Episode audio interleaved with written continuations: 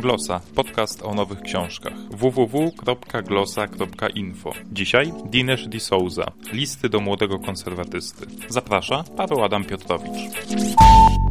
W co powinien wierzyć konserwatysta?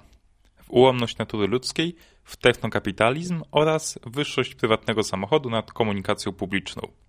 Dowody na to przedstawia w książce Listy do młodego konserwatysty Dinesh Di Souza, Mózg amerykańskich republikanów.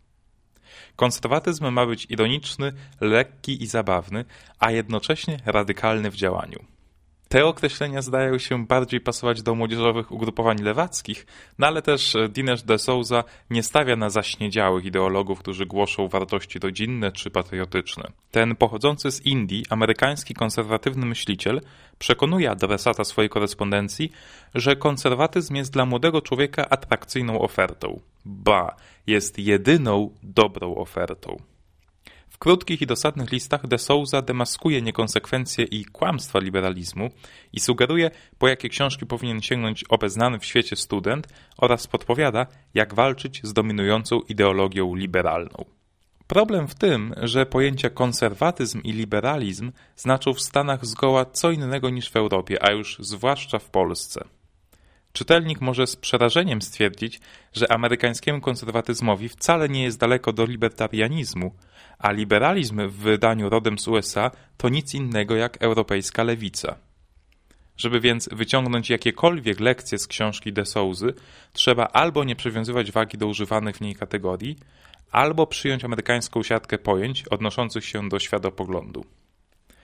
Ta druga opcja jest zdecydowanie lepsza, zwłaszcza, że wszystkie 30 listów adresowanych do młodego studenta Chrisa aż kipi od amerykańskiej perspektywy patrzenia na świat.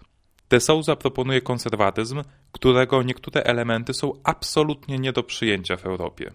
Trudno sobie wyobrazić, żeby jakikolwiek rozsądny polityk ze Starego Kontynentu popierał zniesienie państwowych dotacji na kulturę czy transport publiczny. Nie znaczy to, że książka de Souzy jest bezwartościowa dla europejskiego czytelnika. Przeciwnie, pobudza do analizy, które elementy z amerykańskiej sceny konserwatywnej można i warto przenieść na nasz grunt. Ale trzeba powiedzieć wprost, niełatwo zaakceptować tezy de Souzy osobie, która korzysta z najpopularniejszych mass mediów i obraca się w typowych środowiskach akademickich. Przecież wszyscy wiemy, że Bush jest zły, a Kerry wybawiłby świat od amerykańskiego imperializmu. Nauczono nas, że obiektywne źródło informacji o świecie to The New York Times i CNN, a nie Washington Post i Fox News. Listy de Souzy każą zweryfikować te poglądy, a nawróconych na konserwatyzm uzbrajają w mocne argumenty w potyczkach z liberałami. Nie zgadzasz się z moją recenzją? Masz inne zdanie na temat tej książki?